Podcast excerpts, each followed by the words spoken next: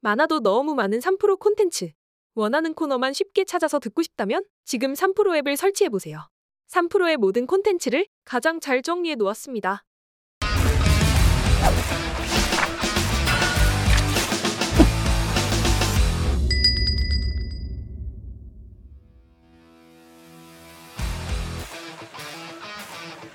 네, 안녕하세요. 오늘 2024년 2월 2일 오프닝별 라이브 시작을 하도록 하겠습니다. 저는 염승환 이사고요. 제 옆에는 그 김종현 의원님 나와 계십니다. 네, 안녕하십니까. 안녕하세요. 사실 오늘 이제 미국 증시가 또 많이 올랐잖아요. 그래서 오늘 좀 기대감들이 좀 큰 편인데 일단 오늘 증시부터 한번 좀 살펴보도록. 사실 지금 제가 제 HTS가 지금 갑자기 업데이트가 되고 있어가지고 한번 네네. 먼저 좀 봐주시면 좋을 것 같아요. 네, 뭐 선물 네. 지수는 지금 1% 가까이 반등했고요. 현물 지수도 코스피 시장 0.7%, 코스닥 시장 0.8% 상승하면서 오늘은 양 시장 공이 모두 사이좋게 오르고 있습니다. 어, 무엇보다 현대차의 급등이 좀 눈에 띄는 모습인데요. 갭으로 5% 이상 뛰어난 상황에서 매물이 조금 나오면서 지금 상승폭을 축소하고 있는데 어, 일단 시작부터 굉장히 강한 모습을 유가증권 시장에 최근에 그 역전의 용사들이 좀 형성하고 있는 모습이고 어, 일단 코스피 시장에서 말씀드렸던 기아와 현대차의 급등이 나타나고 있는 가운데 서비스 업종에서는 네이버가 큰 폭의 상세를 보이고 있는 것은 아무래도 아마존, 페이스북 효과를 일부 받고 있는 것으로 메타죠. 효과를 받고 있는 것으로 보이고요. 아, 시간에서 뭐 메타나 아마존 같은 종목군들의 급등이 나타나고 있는 것도 어, 주목할 부분이고 지금 2차 전지 쪽에서는 LG화학의 강세가 또 눈에 띄네요. 4% 이상의 강세. 그다음에 최근에 금융주 강세 이어가고 있는데 지주사인 LG와 하나금융지주의 강세 두드러지고요. 보험업종에서는 삼성생명도 거침없이 지속적으로 상승하고 있습니다. 통신주 쪽에서는 KT가 5% 넘게 올라가고 있는 모습이고 코스닥 시장도 오늘은 분위기가 나쁘지 않은데요. 일단 에코프로비엠이 소폭의 조정을 받고 있는 점 정도를 제외하면 뭐 시가총액 상위 종목군들 대부분 반등을 시도하고 있고 알테오젠의 급등세, 휴젤과 지금 동국제약의 상승세가 나타나고 있고 의료정밀기기 쪽에서는 PMT, 반도체 쪽에서는 TSE와 제주 반도체의 상승세가 오늘은 두드러지게 나타나고 있습니다. 네, 그래서 오늘 이제 좋은 출발을 일단 했습니다. 근데 오늘 이제 가장 눈에 띄는 것이 현대차인 네. 것 같아요. 근데 보니까 외국인이 지금 집중 매수하는 거 아닌가 저는 추정이 되는 게 오늘 외국인들이 천 아니 한 995억을 사고 있거든요. 근데 운수 장비를 765억을 매수가 들어왔습니다. 이건 이제 운수 장비는 자동차 쪽이기 때문에 네, 아마 보통은 한, 항상 이제 전기전자를 많이 사는데 그렇죠. 오늘 거의 자동차에 집중 투자하는 게 아닌가 그 오늘- 생각이 좀 들거든요. 오늘 전기전자 업종에 매수도 별로 없습니다. 없-. 네, 지금 천억 넘게 사고 있는데 네. 전기전자 업종은 60억 정도의 매수고요. 음. 운수장비 업종이 700억 넘게 매수하고 있는데 창구 기준으로 봤을 때 지금 눈에 띄게 나타나고 있는 게 지금 현대차와 기아, 삼성전자가 물론 3위이기는 하지만 현대차의 그 매수 금액 자체가 지금 창구 기준입니다. 네. 어, 삼성전자 기준에서 한 4배 정도 나오고 있는 상황이에요. 외국인이 이렇게 사는 이유가 있을까요? 네, 그 근데 저는 뭐- 거의 이렇게 오전부터 사는 건 처음 보는 것 같은데. 그것도 그렇고 금액이 이 정도 네. 차이 나는 것도 저도 처음 보는 네. 것 같습니다. 그래서 아마도 현대차와 기아의 뭐 실적 그 수출 실적도 뭐 굉장히 좋았지만 뭐 그런 부분보다는 뭐 최근에 계속 시장에서 화두가 되고 있는 아, 그 주주 가치 음, 환원에 환원. 대한 그 기대감이 반영되고 있다라고 봐야 될 것 같고요. 그런 차원에서 하나금융주주, 삼성물산까지 한번 엮어 보면 음. 그런 계열의 종목군들이 오늘도 LG, KT, 뭐 KB금융, 삼성생명, DB손해보험 전체적으로 모든 특징을 갖고 있는 이 종목군들의 핵심을 세 가지로 묶어보면 딱 있습니다. 일단 주주환원 가치 높고 네. 자사주 비율도 꽤 되고 음. 자사주 소각을 앞서서 하고 있는 기업들이 상대적으로 전체적인 네. 강세예요. 그래서 아, 이들 종목에 만약에 뭐 마진까지 올라간다면은 뭐 강세가 더 이어질 가능성도 있겠죠. 반면 매도가 나오는 쪽은 오늘 SK 하이닉스에 좀 매도가 아, 많이 나타나고 있고요. 두산 로보틱스도 매도가 나오고 있고 어, 금융주 중에서는 의료금융지주에는 조금 매도가 나타나고 있는 것이 눈에 띄고 있습니다. 네. 그래서 오늘은 정말 자동 요새 뭐 자동차가 정말 뜨겁습니다. 네, 네. 그러니까 참 이게 아이러니한 게 실적 좋을 땐 그렇게 가라고 해도 안 가더니 그러니까요. 사실 이번엔 실적은 안 좋았거든요. 네, 근데 오히려 이제 반대가 되는 현상이 나오는 게 그러니까 주가라는 게 꼭 무조건 실적만 가지고 가는 건 아니고 음, 결국엔 앞으로의 전망하고 또 주주 환원에 있는 것 같아요. 네. 근데 그 이번에는 확실히 뭐 주주 환원에 대한 기대감이 좀 붙으면서 가는데 다만 이제 오늘 뭐 현대차 기아는 좋지만 삼성전자하고 하이닉스는 좀 미국의 또 기술주가 상당히 좋은 흐름인데도 불구하고 조금 부진한 그런 흐름이 나오는 것 같습니다. 오늘 일단 업종별로도 한번 봐주시면 좋은 게 일단 오늘 그 네이버가 아까 실적 발표를 했는데 네. 기대치를 살짝 좀 상회를 했더라고요. 그래서 기대보다 좀 잘 나오면서 오늘 무려 5%나 주가 좀 급등세 좀 보여주고 있는데 일단 섹터와 업종들도 한번 뭐 오늘 물론 이제 자동차가 제일 세긴 하지만 네. 한번 봐주시면 좋겠습니다. 그 외국인 매수에 에, 관련 종목이 올라가면서 당연히 운수장비 업종이 2% 거의 음. 3% 육박하는 강세를 보여주고 있습니다. 업종이 이렇게 강한 적은 뭐 최근에 보기 힘들었던 네네. 것 같은데요. 지금 뭐 서현이와도 급등하고 있고 기아, 현대차, 현대위아, 화신, 뭐 세종공업까지 전체적으로 자동차 부품과 완성차 종목이 모두 강세를 보여 주고 있고요. 뭐 HL 만도 같은 경우에도 최근 주가는 굉장히 뭐 부진하지만 오늘은 2% 정도의 강세를 보여주고 있고 더 눈에 띄는 것은 전반적으로 거래가 모두 급증하고 있다라는 부분이에요. 그래서 어, 전체적인 거래 급증 속에 일단 종목군들의 강세가 나타나고 있는 부분은 눈에 띄고요. 보험업종도 말씀드렸던 대로 자사주 비율이 높은 종목군들 중심으로 미래에셋생명, DB손해보험 모두 자사주 비율이 어, 10% 이상 되는 기업들이거든요. 그러니까 이런 기업들이 일단 강세를 주도하고 있고 그 다음에 뭐 저평가 영역에서 빠질 수 없는 게 삼성생명과 삼성화재죠. 뭐 이런 종목군들의 강세도 오늘 나타나고 있는 상황이고요. 당연히 금융지주사와 보험사 강세를 보이고 있고 지주사가 강세를 보이다 보니까 금융업종의 강세도 뭐 두드러지게 나타나고 있는데 SK스퀘어 급등하고 있고요. 하이트진로 홀딩스, 뭐 DB손해보험, 어, HDC, 미래에셋생명, 카카오뱅크, 동아소셜홀딩스 전체적으로 뭐 지주사와 더불어 금융주의 강세가 어, 두드러지게 나타나고 있고 최근에 주가가 약세였던 LS 같은 경우도 그 다음에 최근에 급등했던 GS 같은 경우도 오늘 일단 추계적 어, 추가적인 추동력을 내고 있는 상황입니다. 그래서 지금 어쨌든 이번 주 내내 시장의 중심 축은 반도체도 아니고 2차 전지도 아니고 음. 어, 이 주주환원과 관련된 종목군들 지주사와 금융사에 뭐 쏠려 있다라는 것은 뭐 우리가 부정할 수 없는 음. 사실인 것 같습니다. 네, 맞습니다. 그래서 어제도 굉장히 그게 또 심했던 것 같고, 그리고 결국 이렇게 되면 또 펀드 매니저분들 입장에서는 지수를 이겨야 되거든요. 그렇죠. 러니까 이제 네. 이쪽으로 또 포트를 재편할 수 있기 때문에 또 억울한 종목들은 많이 나올 수가 있어요. 그냥 음. 이 기업보다는 이제 이쪽 저 PBR이 가다 보니까 일로 채워넣기 위해서 이쪽을 팔아버리는 거죠. 그렇죠. 그래서 네. 그런 현상들이 좀 일부도 일부 좀 나오는 것 같아서 아마 개인 투자분들은 주, 주의하실 게 너무 쏠리면 또 안 될 것 같아요. 항상 네. 이게 우리나라 장은 언제든지 쏠리거든요. 그러니까 음. 작년부터 보면 작년에도 뭐 엔터나 2차 전지에 상반기에 쏠렸다가 하반기에 AI로 넘어갔다가 또 지금 이제 1월 말부터는 갑자기 저 PBR주 바람이 불어가지고 네. 그럼 이제 무슨 현상이 발생하냐면 이제 포모 현상이 들어요. 자꾸만. 그렇죠. 그러면 결국엔 또 누군가는 꼭지에 잡게 됩니다.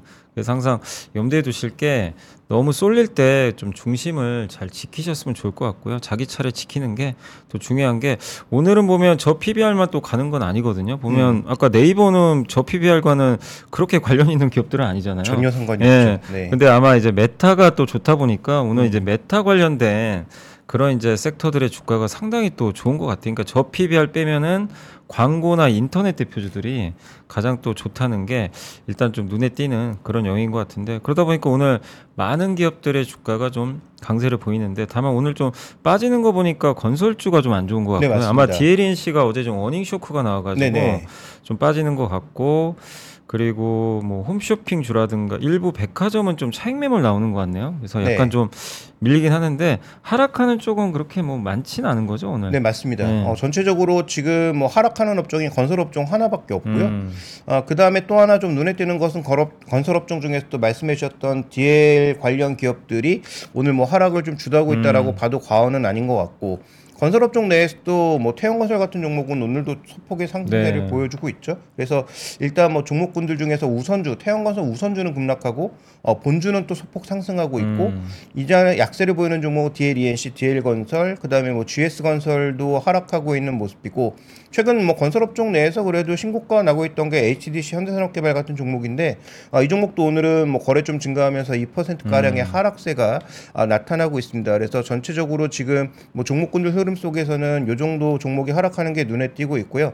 대형주 중에서는 지금 롯데케미칼, 그 다음에 한국타이어앤테크놀로지, HD 현대, 한국금융지주 같은 종목군들이 빠지고는 있는데 그 낙폭 자체가 최근에 뭐 상승에 비한다면 그렇게 음. 큰 폭의 하락은 아닙니다. 그래서 전체 적인 시장 주도권은 뭐 말씀하셨다시피 일부 쏠림이 있지만 어, 소위 이제 저평가된 종목군들 지주회사와 금융사 종목군들이 잡고 있는 가운데 오늘은 카카오뱅크, 카카오페이, 네이버도 급등하고 있는 양상이고요. 그다음에 오늘 KT가 생각보다 거래가 크게 좀 집중하고 있는 모습이에요. 네. 그래서 거래 증가하면서 오늘 4% 가량의 강세 나타나고 있는데 아무래도 실적이 조금 부진한 뭐 LGU 플러스보다는 KT 쪽에 좀 더 무게가 실리고 음. 있는 것 같고 SK텔레콤보다는 SK 스퀘어 쪽으로 또 SK 음. 그룹 내에서는 어, SK부터 시작해서 SK 스퀘어 뭐 이런 쪽으로 강세를 좀 나타내고 있는 것도 특징적인 음. 부분으로 좀 보여집니다. KT를 제가 지금 보니까 PBR이 0.55배밖에 안 돼요. 맞습니다. 네, 싸긴 네. 싸요. 근데 이제 네. 저 PBR 맞는데 어떻게 보면 배당은 사실 많이 주는 편이에요. 배당 수익률이 보통 한 6% 이상 나오니까 네. 배당 수익률 자체는 그렇게 낮은 편은 아닙니다. 낮은 편은 아닌데 그래도 이제 워낙 뭐 우리나라 통신사들이 이제 5G 투자도 사실상 뭐 거의 끝났고 음. 그러니까 그냥 지금은 뭐 어떤 기지국을 대규모로 투자할 이유가 별로 없잖아요. 네, 그리고 4이동 네. 통신 생기면서 그들이 28기가헤르츠를 가져갔으니까 그 투자는 이제 또 그쪽에서 담당해야 되는 음. 거잖아요. 그러면은 주주환원을 더해주지 않을까. 네. 음. 왜냐하면 이제 이 통신 비즈니스가 굉장히 안정적이잖아요. 뭐 여러분들이 저도 그렇고 매달 돈을 거기다가 주고 있기 때문에 그렇죠. 네. 굉장히 좀 안정적인 비즈니스인데 그 돈을 가지고 이제 더 늘려주지 않을까 하는 음. 기대감. 그래서 물론 이제 배당을 워낙 많이 준다라는 이제 그런 부분들은 다 알려져 있지만 혹시 또 자사주 매입 소각하는 거 아닐까 이런 이제 기대감들도 아마 주가 이렇게 올라가는 배경에는 그런 게 있- 있는 게 아닌가. 네. 다만 그거는 이제 회사가 결정할 문제이기 때문에 일단 지금의 주가 상승은 일단 기대감이라고 우리가 좀 네. 생각은 하고 보실 필요는 있는 것 같습니다. 그래서 오늘 오전까지도 여전히 코스피 중심의 그 저 PBR 장세 이게 정말 너무 생소한 지금 장세예요 사실은 네. 저 맞습니다. PBR 주들이 가는 장세를 제가 거의 한 10년 동안 본 적이 별로 없는 것 같은데 네, 저도 뭐 예. 99년부터 투자했지만 이런 장세를 그죠. 본 적이 예. 없는 근데 것 가끔 뭐 자산주나 뭐 이런 게 네네네. 간 적은 있었는데 그게 주도 주도주는 아니었거든요. 그렇죠. 사실. 시장에서 정말 일부 종목군들 예를 들어서 뭐 인천에 땅 갖고 있는 종목이 송도 예. 개발한다고 뭐 올라간다든지 뭐 그런 건 많이 본 적이 있는데 아 이렇게 뭐 저평가된 종목군들의 강세가 두드러지게 나타났던 음. 적도 없고요. 그 다음에 최근에 계속 강조드리고 있습니다만 지금 시장의 수급의 중심축은 누가 뭐래도 비, 어, 비차익 매수거든요. 예. 그래서 아, 비차익 매수가 얼마나 강해지느냐가 오늘 관건인데 오늘은 비차익 매수가 생각보다 그렇게 들어오지 않고 있고 어, 외국인 매수가 지금 2천억이 유가증권 시장에 넘게 들어왔는데 지금 프로그램 매수가 전혀 늘지 않고 있습니다. 음. 오히려 프로그램은 마이너스에서 소폭 줄고 있는 상황이에요. 그이 외국인 매수의 성격도 어, 장중 어떤 롤링이 나타나는 것인지도 한번 지켜보실 필요가 있을 것 같고요. 또 하나 좀 눈에 띄고 있는 것은 오늘 코스닥 시장이 그동안은 항상 유가증권 시장과 맞아요. 굉장히 이제 예. 괴리를 보였는데 오늘은 코스닥 시장도 같이 밀고 올라오고 있는 상황이란 말이죠. 그래서 종목군들이 오늘은 생각보다 지금 어저께 큰 폭의 강세를 보였던 에코프로와 에코프로 비엔만 소폭의 약세를 음. 보이고 있을 뿐 지금 상승폭을 확대하는 종목이 굉장히 많다라는 네. 부분을 이 코스닥 시장에서 또 음. 살펴볼 필요가 있겠고 그러면 코스닥 시장은 수급이 유입되고 있느냐도 좀 점검이 필요한데 오늘 코스피는 어, 외국인이 맥락을 잡고 있지만 코스닥 시장은 지금 그렇게 특별한 매수 주체도 없는 상황이거든요. 그래서 이건 매물 감소로 인한 반등이 아닌가라고 봐서 코스닥 시장은 오후장에 다시 매물이 출회되기 시작하면 흔들릴 수 있으니까 네. 아직은 주요 주체들의 매물이 그렇게 흘러나오지는 않고 있다 정도로 보시는 게 음. 즉 유가증권 시장은 외국인 매수가 확대되면서 올라가고 있는 것이고 코스닥 시장은 매물의 주체가 명확하지 않아서 올라가고 있는 것이기 때문에 그 차이를 명확하게 좀 볼 필요가 있다 이렇게 좀 보여집니다. 음. 네. 그래서 오늘은 정말 그 코스피 일변도의 상승은 아닌 것 같고 네. 코스닥까지도 가는데 특히 오늘 코스닥도 자동차 부품주가 이 형님들이 달리니까 그렇죠. 같이 좀 따라가는 여기도 뭐 정말 만년 저 PBR 주들이 그냥 쏠려 있는 쪽이 바로 자동차 부품 회사들이죠. 근데 뭐 성화이텍이 뭐 대표적이라고 네. 그래서 오늘도 성화이텍 중심으로 해서 좀 많이 오르는데 근데 어쨌든 코스닥은 저 PBR하고는 거리가 먼 시장입니다. 사실은 PBR이 높아요. 네. 높은데 시총 상위 기업들 보면 대부분 한 배 이상이니까 근데 그 안에서 시총 1, 2등 다 하고 있는 에코프로 계열사들만 빠지고 있고 다른 밑에 있는 기업들은 다 주가들이 급등하고 있어서 오늘 코스닥 시장은 어쨌든 선두에 있는 기업들이 부진한데도 불구하고 주가가 이제 지수가 급등하는 그런 좀 양상을 오늘 오전에 보여주고 있는 것 같습니다. 그리고 오늘 제가 한번 자료를 하나 좀 만들어 왔는데, 그러니까 뭐냐면 이제 PBR 관련해서 이제 많은 분들이 아마 또 주말에도 아마 찾아보시려고 노력들 되게 많이 하실 것 같아요. 아, 지금 안 오른 네. 저 PBR이 뭐. 근데 반드시 좀 생각할 게 하나 있기 때문에 그 자료 하나 만들어 왔습니다. 그래서 한번 자료 띄워주시면 PBR이 근데 사실 이제 여기 보시는 분들 대부분 아시겠지만 초보 투자자분들은 모르는 분들도 계시거든요. PBR이 뭐지? 네. PR이 뭐지? 아, 그러니까 분명히 그런 분도 계실 거예요. 그래서 그냥 그런 분들 대상으로 그냥 설명을 해드릴게요. 그러니까 내 통장에 1억이 있으면 저게 내 일단 내 돈은 맞잖아요. 네. 1억이니까. 근데 저 중에 부채가 내가 은행에서 5천만 원 빌렸으면 5천만 원 내 돈은 아니거든요. 그렇죠. 네. 그래서 순수하게 만약에 5천이면 내 돈은 5천입니다. 자산은 1억이어도. 그렇죠. 근데 그냥 예를 들어볼게요. 내 통장에 1억이 있는데 그냥 안 빌렸어요. 저는. 그래서 내 돈이 1억이 그대로 있어요. 그럼 내 돈 1억입니다. 자본이. 그게 자본이에요, 그냥 자본이고 그럼 순자산은 뭐냐면은 그 자산에서 부채 뺀 겁니다. 그래서 자본 총계라고 우리 흔히 불러요.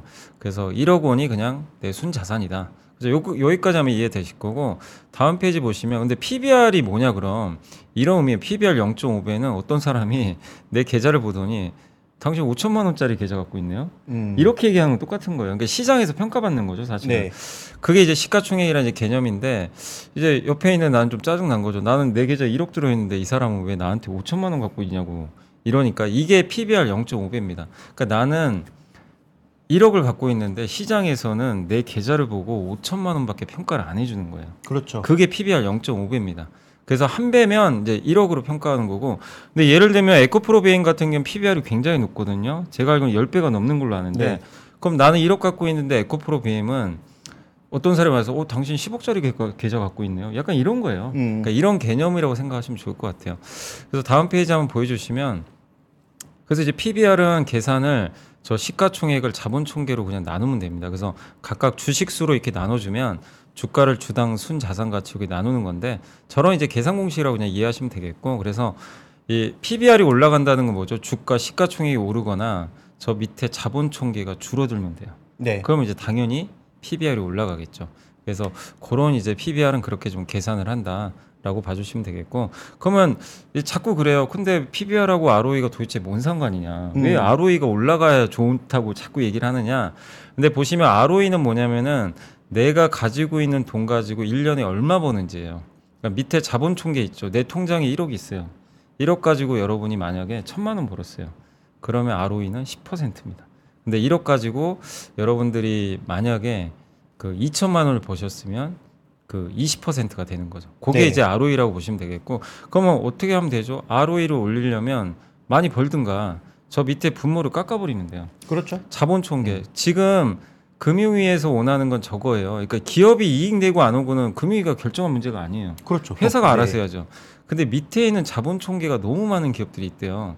이 기업들 자본 깎으란 얘기죠. 어떻게 네. 보면 자본을 깎는 방법 중에 이제 권유하는 거는 주식수를 줄여버리라는 얘기입니다. 자사주 네, 소각이죠. 자사주 매입이나 네. 그게 이제 개념이에요. 그래서 어쨌든 ROE를 올리는 건 둘 중에 하나입니다. 돈 많이 벌어서 올려도 되고 자본 총계 깎아서 올려도 돼요. 근데 이제 지금 우리가 지금 이제 건들고 있는 거죠. 밑에 분모를 깎아버리자. 요게 핵심이라고 보시면 돼요. 그래서 다음 페이지를 한번 좀 봐주시면 그래서 이게 좀 어려운 용어인데 그럼 적정 PBR 계산하는 공식이 저거예요 사실은. 근데 저걸 외우실 필요는 없어요. 뭐냐면 내가 자본 조달한 비용 갖고 RO 있죠. ROE는 수익률이거든요. 그걸 비교한 거예요. 그래서 내가 10% 정도의 자본 조달을 했어요. 근데 ROE가 10%면 그냥 PBR이 한 배입니다. 근데 10% 가지고 돈을 조달을 했는데 20% ROE를 냈어요. 그럼 PBR이 두 배가 되는 거예요. 그러니까 그런 그냥 개념이라고 보시면 좀 좋을 것 같습니다. 그래서 결국엔 이 PBR이 올라가기 위해선 여러 가지 방법이 있어요. 근데 저 중에 하나로 ROE가 증가하면 네. 저 공식 때문에 PBR이 올라가게 됩니다. 그래서 ROE를 올리라는 얘기예요. ROE를 올리면 PBR이 자연스럽게 올라갑니다. 물론 뭐 금리가 오르고 이런 건 그냥 빼고요. 예. 그래서 저 공식에 의해서 ROE가 올라가면 자연스럽게 PBR이 올라간다. 그래서 지금 금융위가 얘기하는 건 ROE를 좀 어떻게 올려라. 네, 그 얘기예요. 그렇죠. 그게 네. 핵심입니다. 그래서 다음 페이지 한번 봐주시면 이제 거의 다 왔는데 그래서 지금 금융위가 원하는 거 ROE 높이는 건 돈 많이 벌든가 이건 우리 소관 아닙니다. 그러면 밑에 있는 분모를 좀 없애버려라, 좀 낮춰라. 근데 분모를 없애는 방법이 뭐가 있죠? 저 밑에 있죠. 주주환원 하면 돼요. 배당을 많이 주든가 자사주 매입 소각을 하면 돼요. 예, 그걸 하라는 얘기죠. 근데 저걸 할 돈이 없어요. 그 회사는 어쩔 수 없어요. 음, 그러니까 여러분들이 주말에 만약에 혹시 종목을 선택을 할 때 주주 환원할 돈이 없는데 억지로 할 수는 없어요. 그렇죠. 저게 있어야 돼. 그러니까 어떤 타겟팅이 있어야 되냐면 회사에 돈을 많이 쌓아놓은 기업들이 있죠. 현금이 엄청 많아요. 근데 그거를 가만히 그냥 쟁여놓은 기업들이 있단 말이에요. 많죠, 아주 네, 많죠. 네. 그거를 좀 풀어달라는 겁니다. 주주들한테. 아니면 그 돈 가지고 신사업해서 작년에 포스코처럼 좀 성과를 내든가. 음, 이거에 그러니까 돈을 가지고 그냥 현금 계좌에 있는 1억을 그냥 냅두지 말란 얘기예요. 냅두지 말고 이익을 증가하기 위해서 M&A를 하든가 신사업해서 돈 많이 벌어서 ROE 올려주든가 아니면 돌려줘라 그냥 배당을 주든 우리 주주들한테 이 둘 중에 하나를 이제 강요를 받겠죠. 그 옛날부터 그게 저는 핵심이 아닌가 싶어요. 네, 계속 그 네. 유보금 쌓여 있는 기업들에게도 압박을 많이 넣었죠. 그래서 네. 그 유보금 쌓아두지 말고 어, 효율적으로 좀 써라. 뭐 그런 얘기를 했지만 그때도 뭐 찬반 찬반 양론은 팽배했습니다. 네, 뭐 맞아요. 그돈 쓰는 거 기업이 선택하는 건데 맞아요, 그것까지 맞아요. 강요하냐라는 네. 얘기 있었는데 어쨌든 최근에 워낙 뭐 분위기가 그쪽으로 흘러가다 보니까 나오고 있는 거고요. 네. 다만 여기서 한 가지 좀 주의하셔야 될 게 뭐 PBR 관련된 내용은 워낙 잘 설명해 주셨으니까. 네. 근데 지금 급등하고 있는 자동차와 금융주는 주의하실 게 한 가지 있죠. 지난 연말에 배당락이 없었습니다. 음, 이, 이 맞아요. 종목들 다 2월에 배당락이 있어요. 뒤로 밀렸잖아요. 그러니까 이 종목들 배당락은 뭐 1월 말부터 2월 초, 뭐 1월 말 이제 넘어갔으니까 뭐 2월 뭐 중순 뭐 이때부터 배당락 음. 나오는데 그때 당연히 뭐 현금 배당하는 기업들은 배당락이 있게 되는데 그 배당락을 앞두고 생각보다 고배당 기업들이 많다 보니까 지금 공격적으로 들어오는 매수세에다가 active 매수 거기다 배당 관련 매수까지 들어오고 음. 있는 거란 말이죠. 그러니까 지금 시장의 분위기에 쏠려서 올라가고 있는 종목군들 중에 고배당을 주는 그러니까 연말이 아닌 2월 달 이후에 배당을 주는 종목군들의 핵심 포인트는 배당락이 나왔을 때 그 배당락을 얼마나 빠르게 메꿀 수 있느냐가 핵심입니다. 만약에 그 배당락 나오고 메꾸지 못하면 그러면 그때부터 힘 잃을 수가 있어요. 네. 그러니까 지금 들어오는 매수의 에, 상당 부분은 저 PBR 종목군들의 강세, 그 중에서 뭐 ROI 좋은 종목 이런 어떤 컨셉이기도 하지만 자동차와 금융주는 거기에 플러스해서 배당 관련 매수가 들어오고 있단 말이죠. 그러니까 이게 만약에 나오는 순간에는 그 배당락과 더불어서 매수세 자체가 중간에 끊길 수 있기 때문에 이게 포인트입니다. 그래서 현대차, 기아, 주요 금융주들 언제 배당락되고 현금 배당락 나온 이후에 어떤 모습을 보이는지는 반드시 한번 살펴보실 필요가 있다. 그래서 네. 우리가 보통 이제 수급에 의해서 주가가 항상 오버런 하기도 하고 또더 다운되기도 하는데 지금의 뭐 이 주가 상승이 오버런이라고 볼 수는 없는데 에, 매수 근거의 상당수는 그 배당 관련 지금 뭐 시가 기준에서 여전히 5% 가까운 그런 배당률이잖아요. 그러니까 그 배당을 노리고 들어오는 단기 매수도 있기 때문에 그 단기 매수가 빠졌을 때는 어떻게 될 거냐에 대한 고민도 반드시 좀 하셔야 될 것 같습니다. 네, 맞습니다. 그래서 현대차하고 기아가 아마 현대차가 2월 제가 기억하기로는 2월 29일이 기준일로 알고 있어요. 네. 그래서 배당락이 2월 28일이고요. 주식을 2월 27일 종가에 갖고 계셔야 배당을 받을 수 있습니다. 그래서 28일 날은 이제 배당락이 나오니까 아마 우선주는 좀 많이 급락을 할 가능성이 그렇죠. 있어요. 네. 배당락 때문에 어쩔 수 없이 그래서 그런 부분들의 좀 변동성은 유의를 하시되 어쨌든 지금 이 뭐 현대차나 이런 이제 기아 같은 경우 워낙 또 현금 창출 능력도 뛰어나고 하다 보니까 네. 이쪽으로 오는 외국인들 매수가 몰리는데 아무튼 이제 아까 자료 보여드린 대로 결국 저 PBR주를 다 투자하시면 절대 안 되고요. 그렇죠. 골라야 될 건 ROE를 올릴 수 있는 능력이 있는 기업, 돈을 음. 많이 벌어서 올릴 수 있는 기업이나 아니면 돈을 많이 벌었는데 인색한 기업들 음. 그런 기업을 찾아보세요. 그래서 그렇죠. 앞으로 네. 왜냐하면 그런 기업들한테 이제 정부가 압박을 가할 가능성이 높잖아요. 지금은. 예, 그렇기 때문에 그거를 좀 우선적으로 보시면 좋겠고 무조건 저 PBR 좀 투자하시는 건 굉장히 위험하다. 이렇게 다시 한번 좀 말씀을 드리고 싶습니다.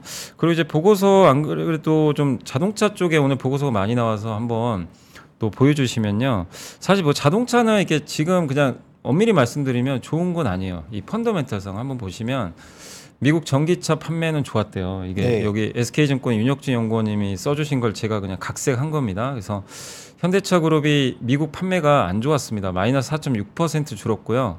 전월 대비로도 27%나 감소했는데 이게 다 다 못했으면 상관없는데 토요타는 23%나 증가를 했어요. 네. 혼다가 10% 그러니까 현대차가 상대적으로 못 판 겁니다. 어떻게 보면 음. 그래서 그게 좀 아쉽고 다만 전기차는 저 빨간색 쳐놨지만 잘 팔았어요. 42% 네. 기아가 무려 57%. 음. 그래서 전기차는 근데 이제 잘 팔았던 이유를 보니까 원래 보조금 못 받으니까 이 생각하잖아요. 어 어떻게 많이 팔았지? 보조금 못 받는데 현대차는 자체적으로 인센티브를 주고 있대요. 맞습니다. 그러니까 만약 네. 소비자가 차를 살 때 이제 보조금 못 받으면 이제 현대차가 대신 주는 거죠. 현금으로 먼저 주기도 네. 하고 아예 깎아 주기도 하고 그런 식으로 네. 주고 있죠. 근데 네. 그렇게 또 할 수 있는 배경이 환율이 워낙 높다 보니까 현대차는 좀 여유가 있어요. 음. 그 면에서 그냥 이제 인센티브를 줘도 부담이 없는 거죠. 그래서 일단 생각보다 좀 전기차가 그러니까 우리 생각과 좀 반대죠. 오히려 전기차가 덜 팔리고 내연기관 훨씬 잘 팔았을 줄 알았는데 음. 1월 달 데이터는 좀 정반대 현상이 좀 나왔다. 요걸 보시면 좋겠고 여전히 일본 차는 잘 팔고 있다. 보시면 되겠고 다음 페이지 한번 좀 봐주시면 요게 이제 위쪽에 있는데 현대차 기아의 미국 판매량인데 저 빨간색 선 보시면 확실히 증가율이 좀 안 안 올라오고 있어요. 그렇죠. 저게 올라와야 돼요. 그래서 그러니까 작년에 그 좋은 실적에도 아마 주가 좀 못 올랐던 게 저것 때문이었던 것 같아요. 저 자꾸 음. peak out, peak out. 그래서 저게 나온다고 해서 주가 안 간다는 게 아니라 이미 이제 그걸 작년에 미리 좀 반영을 했던 거죠. 그렇게 좀 보시면 되겠고. 근데 밑에 보시면 글로벌 전기차 판매 추이가 증가율이 확 꺾었다가 지금 보시면 좀 바닥은 다지고 있거든요. 그래서 사실 오늘 뭐 2차전지가 안 좋지만 저는 개인적으로 저 지표를 보면 2차전지도 이제 거의 바닥 온 거 아닌가. 음. 저 전기차 판매 증가율이 이제 더 이상 밀리진 않고 있거든요.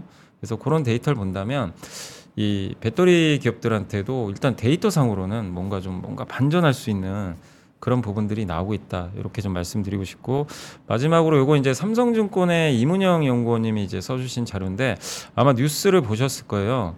앱티브라는 회사 아시죠? 앱티브가 네네. 이제 현대차 그러니까 현대차하고 모셔널이라는 미국의 회사가 네. 합작해 가지고 그렇죠. 그 자율주행 레벨 관련된. 4 네. 자율주행 이제 기업을 만든 건데 이게 지금 손실이 좀 크거든요. 그래서 음. 이번에 이번에 얼마 전에 앱티브라는 회사가 그 실적 발표를 했거든요. 네. 했는데 모셔널 그 추가 투자를 좀 안 한다라고 좀 결정을 했다고 합니다. 발표를 했어요. 네. 증자를 해야 되거든요.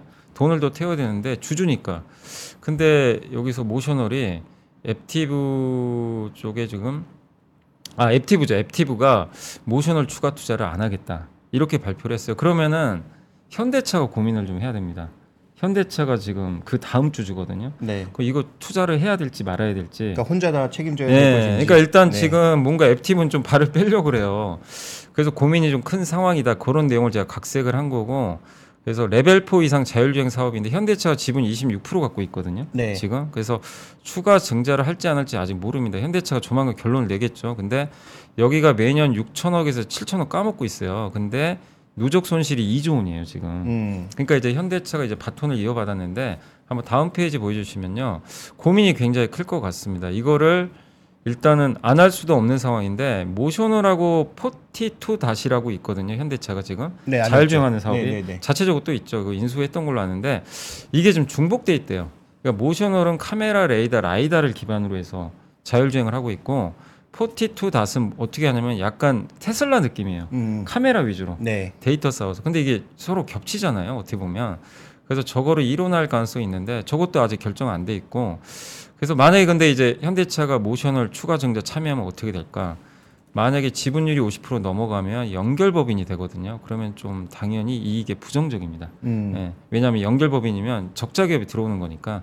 그래서 투자 규모를 최소화하는 게 주주들한테는 좀 유리하지 않겠냐. 그래서 지금 ROE를 작년부터 뭐 러시아 매각하고 이런 거 되게 잘했죠. 그래서 그렇죠. 네. ROE 올리는 작업해서 음. 주주환원 하고 그래서 지금 주가가 재평가를 받고 있는데 만약에 저기서 또 갑자기 저 모셔널에 대한 투자를 확 늘려버리면 이 트렌드에 이제 이 이문영 연구원의 의견은 그거에 좀 역행할 수도 있다 잘못하면 그걸 좀 찝어주신 것 같아요. 그래서 요건 아직 결정된 건 아니니까 혹시라도 나중에 현대차에서 어떤 결정이 내리는지 요 내용 참고하셔가지고 생각보다 적게 투자하면은 뭐 영향은 없을 것 같은데 만약에 요거를 좀 증자를 폭을 확 현대차가 좀 많이 앉는 순으로 가면 ROE가 좀 훼손될 수도 있다는 거죠. 그렇죠. 그래서 그거를 앞으로 좀 현대차 보실 때도 한번 주목하시고 결론 뭐냐 자율주행이 생각보다 지금 쉽진 않은 것 같아요. 그렇죠. 그래서 포드도 아르고 AI 폐업해 버렸고요. GM이 크루즈 운- 운행 중단 시켜 버렸고 애플은 애플카 출시 28년으로 연기시켜 버렸고. 네. 그러니까 지금 생각보다 자율주행으로 가는 방향은 맞는데 이게 좀 전기차랑도 비슷한 것 같아요. 뭔가 또 속도가 늦어진 그런 좀 느낌이 드는 그런 좀 보고서 내용이니까 그냥 한번 참고하시면 또 좋을 것 같습니다. 원래 하반기에 EV9하고 그 제네시스 G90의 그 변경 모델 나올 때 예. 원래 그 3단계 자율주행 넣는다고 했었는데 그거 넣지 않았거든요. 네. 그래서 이름을 HDA가 아니고 HDP로 바꿔서 음. 그 거기 손 안 대도 되는 자율주행 3단계로 간다라고 했는데 못했던 것이 바로 저렇게 모셔너라고 이쪽과 어떤 사업 연계가 잘 안 되고 음. 뭐안 돌아가다 보니까 결국은 안 한 게 아닌가. 그런데 지금 아이오닉 7의 그 예상도나 돌아다니는 그 사진을 보면은 음. 앞에 라이다가 분명히 들어가 있거든요. 어. 라이다가 들어가 있다는 얘기는 HDP를 넣고 싶어 한다는 예. 얘기예요. 그러니까 현대차가 아마 이걸 포기하진 않을 것 같고 어떻게든 뭔가 어, 앞서가려고는 하고 있는데 음. 과연 현대차의 소프트웨어나 서비스 능력이 어, 그 정도가 되는지는 음. 좀더 확인이 필요할 것 같고요. 그 다음에 지금 여러 가지 말씀을 해주시는 구간에서 갑자기 오늘 든 생각인데 예. 자동차 종목군들이 다 강세를 보이는 이유가 혹시 그것 때문은 아닌가? 지금 도요타 때문에 일본의 산업 생산이 확 꺾였잖아요. 거? 예. 그러니까 도요타가 지금 10개 차종을 생산도 못 하고 있거든요. 음. 그러면서 우리가 미국에다 좀 더 뭔가 밀어낼 수 있는 게 아니 2월 달에 음. 판매량이 좀 늘어나지 않을까라는 그런 기대도 좀 반영된 게 음. 아닌가라는 생각도 음. 갑자기 드네요. 그래서 지금 도요타는 뭐 10개 차종 정도를 생산 자체를 아예 못 하고 음. 있는 상황이니까 미국에 있는 재고 소진되면 뭐 일단 미국에 있는 공장은 뭐 돌아갈지 모르겠습니다만 아, 일본에 있는 공장에서 어떤 그 한계 때문에 그런 부분들을 현대차나 다른 경쟁사들이 좀 채울 수 있지 않을까? 그런데 뭐 음. 아시다시피 폭스바겐 이런 거 미국에서 안 팔리잖아요. 그러니까 최근에 뭐 GM도 좀 강세고 뭐 포, 포드도 조금씩 올라오던데 네. 그런 어떤 상대적인 효과를 노린 반등이 아닌가 싶기도 해서 그 부분도 한번 점검을 음. 해보셔야 될 것 같습니다. 네. 그래서 어쨌든 오늘 이제 자동차 갖고 계신 분들 기분은 굉장히 좋으실 텐데 정말 그런- 예, 간만에. 간만에 네, 네, 작년엔 그렇게 실적 좋아도 안 가더니 지금 펀더멘털이 안 좋아지는데 또 가니까 네. 의아하시겠지만 어쨌든 주가라는 건 참 오묘한 것 같습니다. 어쨌든 그래서 한번 그런 내용들 또 참고하시면 되겠고 근데 저희 이제 한번 좀 잠깐 공부해 본 시간 동안 증시가 더 좋습니다. 지금 네. 코스피가 2,578 이제 어느덧 2,600을 향해 가고 있고 1.35% 급등세고요. 코스닥 역시 오늘 지금 에코프로 쪽도 지금 플러스 전환했습니다. 네네, 그래서 맞습니다. 814포인트, 코스닥은 2% 정도의 급등세가 이어지고 있습니다. 그래서 1월에 최악의 1월을 올해 좀 보냈는데 2월 달은 또 최고의 지금 출발을 지금 일단은 보여주고 있어요. 그래서 이 기세가 또 사실 또 2주 후에 저희 또 설날 연휴니까 네. 또 어떻게 또 변화가 생길지 모르지만 일단 연휴 앞두고 굉장히 좋은 분위기가 일단 오전에 오늘까지 이어지고 있다라고 좀 말씀을 드리고 싶고요. 저희 잠깐만 광고 보고 와서 또 못다한 얘기는 마무리하도록 하겠습니다. 잠시 후에 뵙겠습니다. 속보입니다. 일반 믹스커피 속에 설탕이 무려 6g이나 들어있다는 충격적인 사실이 밝혀졌습니다. 뭐? 설탕이 그렇게 많이 들어있다고? 아, 2024년은 다이어트 해야 되는데 큰일 났네. 아, 매일 아침 커피 믹스 한 잔 이것도 끊기도 힘든데 말이야. 2024년 설탕이 들어있지 않은 타이거 사카 커피가 출시되어 알려드립니다. 사카린으로 단맛을 대체하여 일반 커피 믹스와 동일한데 당이 0g이라 화제입니다. 오, 타이거 사카 커피? 건강 관리를 위해서 좀 마셔봐야겠구만. 어디서 살 수 있나? 건강 관리할 수 있는 zero sugar 커피 믹스가 필요할 때 네이버 검색창에 타이거 사카 커피를 검색하고 즐겨보세요. 네, 지수 다시 한번 보겠습니다. 2,577포인트 그대로 유지하고 있고요. 코스닥 역시 814포인트. 그래서 양시장 모두 다 급등세 보여주고 있는데 오늘 일단 삼성전자 하이닉스가 다시 1% 이상 강세 보이고 있고 다만 자동차가 오늘 급등은 하는데 좀 탄력이 약간은 조금 둔화되는 모습은 일부 나오는 것 같고 오늘의 주인공은 제가 봤을 때는 네이버 같은데요. 음. 네이버가 무려 6% 이상 급등하고 있어서 특징적이고 그다음에 이제 SKI 테크놀로지가 6% 올랐어요. 그러니까 네. 2차 전지도 이제 그동안 정말 너무 소외를 받다 보니까 이제는 좀 어쨌든 그 중심축으로 들어오려고 굉장히 좀 노력을 하고 있는 게 좀 보여지는데 다만 이제 오늘 코스피 쪽에서 보니까 지주사들이 좀 힘이 좀 빠지고 있고 네. 금융사들도 좀 은행주들 밀리고 있거든요. 그러면 결국 단기적으로 이렇게 좀 저PBR주들이 워낙 좀 많이 올랐으니까 일단 쉬어간다고 봐야 되겠죠. 왜냐하면 이게 아직 정책 발표를 안 했으니까 네. 제가 봤을 때 아직 끝난 것 같지는 않은데 그렇죠. 네. 그때까지는 계속 유효하다고. 그러니까 이 이런 이제 업종이나 기업들 갖고 계신 주주분들 입장에서는 너무 조급해할 필요는 없겠죠. 그렇죠. 네. 저도 뭐 그 말씀을 드리고 싶은데 네. 뭐두 가지 포인트죠. 아까 말씀드렸던 대로 배당 락인 음. 그 중심으로 한번 물량 조절해 보시는 거 필요하고요. 그다음에 또 한 가지는 뭐 방금 말씀해 주셨, 주셨던 대로 정부 정책이 뭐 2월 말에 나온다라고는 했는데 어느 정도로 나오는 강도로 나오는지에 따라서 해당 종목군들이 굉장히 실망이 될 수도 있고 맞아요. 아 이거 네. 정말 트렌드구나라고 어, 인정될 수도 있겠죠. 그래서 어차피 뭐 매일 올라갈 수는 없으니까 네. 저는 뭐 대장주는 삼성물산이라고 보고 있고 음. 아, 삼성물산이 꺾이지 않고 계속 이제 우상향으로 간다면. 아, 일단 전체적인 분위기는 좀 살아 있는 게 아닌가. 금융주 중에서도 일단 하나금융지주가 상대적으로 매수가 좀 많이 들어오고 있어요. 그래서 지금은 뭐 등락도 굉장히 오늘 많이 올라가는 거 중요한데 그거보다 더 중요한 건 여러 번 언급드렸지만 주초부터 외국인의 프로, 비, 프로그램 매수, 비차익 매수가 시장을 계속 끌고 온 거란 말이죠. 그러니까 외국인들이 뭘 사고 있고 계속 사고 있느냐가 중요하다. 거기에 이제 기관 매수까지 얹어지면 매수 폭발하는 거죠. 네네네. 그러니까 아, 외국인과 기관들이 등락에 상관없이 꾸준하게 뭘 계속 사고 있느냐를 살펴보실 필요가 있겠고 그래서 저는 이게 그렇게 일시적인 흐름은 아닌 것 음. 같다. 이게 만약에 일시적으로 아무것도 안 나오는 건데 외국인 기관이 벌써 뭐 올해 이번 주만 보니까 한 2조 가까이 베팅했던데 네. 그 2조 베팅했다가 정책이 정말 아무것도 아닌 게 되면은 그거 어떻게 또 매물로 음. 내놓겠어요. 그래서 그런 부분들을 생각해 봤을 때 일단 기관과 외국인들의 매수가 등락과 상관없이 어떤 종목군들을 계속 노리고 들어오는지가 중요한데 지금 자동차, 금융주 그다음에 뭐 일부 지주사들에게는 계속 들어오고 있다라는 점을 주목해 보실 필요가 있겠죠. 네. 자 오늘 이제 저희 2024년 2월 2일 이 오프닝별 라이브는 이제 여기까지 좀 내용 전달해 드리도록 하겠고요. 이번 한 주는 어쨌든 뭐 많은 분들 입장에서 특히 성장주 안, 고- 안 갖고 계셔가지고 지난 몇 년간 고생하셨던 분들은 네. 정말 이번 한 주는 그래도 좀 기분 좋은 한 주가 되지 않았을까라는 좀 생각이 들고요. 이게 근데 좀 바람은 그거죠. 이게 제일 중요한 건 기업들이 정말 좀 자발적으로 하면 음. 그게 가장 좋은 건데 굳이 이렇게 강제로 안 하더라도 미국 기업들 보면서 부러운 게 그거잖아요. 그냥 자사주 매입 그냥 뭐 당연하다는 듯이 막 실적 발표하고 해버리니까 그런 게 좀 많아서 부러웠는데 근데 우리나라 기업들도 요즘에 많이 바뀌는 건 맞아요. 삼성물산이 지금 자사주 전량 소각한다고 네. 했고 약속을 또 지키고 있으니까. 네. 그리고 네. 어제 뭐 DLNC도 자사주 소각 공시가 네. 나왔고 또 최근에 현대차 기아도 계속해서 자사주 예. 네. 이런 기업들이 점점 늘어나게 된다면 당연히 우리나라 증시 밸류는 올라가지 말라고 해도요 자연스럽게 올라가게 됩니다. 근데 그거를 이 한두 기업이 할 게 아니라 계속해서 확산되는 그런 흐름이 나왔으면 좋겠고 그게 이제 또 어찌 됐건 간에 기업 value 프로그램이 그것도 촉매제 역할을 해준다면 네. 더 좋은 네, 모멘텀이 되지 않을까. 그래서 뭔가 우리나라 증시가 2024년에 바뀌는 뭔가 변곡점도 되는 것 같긴 한데 좀 아직은 조심스럽지만 그렇게 좀 되기를 간절히 한번 기대를 해보도록 하겠습니다. 자 오늘 이번 금요일 방송은 여기서 마무리하도록 하겠고요. 저희는 또 다음 주 월요일 날 찾아뵙겠습니다. 김종현 의원님도 한, 한 주간 너무 고생하셨고 여러분들을 이렇게 한 주간 시청해 주셔서 감사드리겠습니다. 물러가겠습니다. 감사합니다.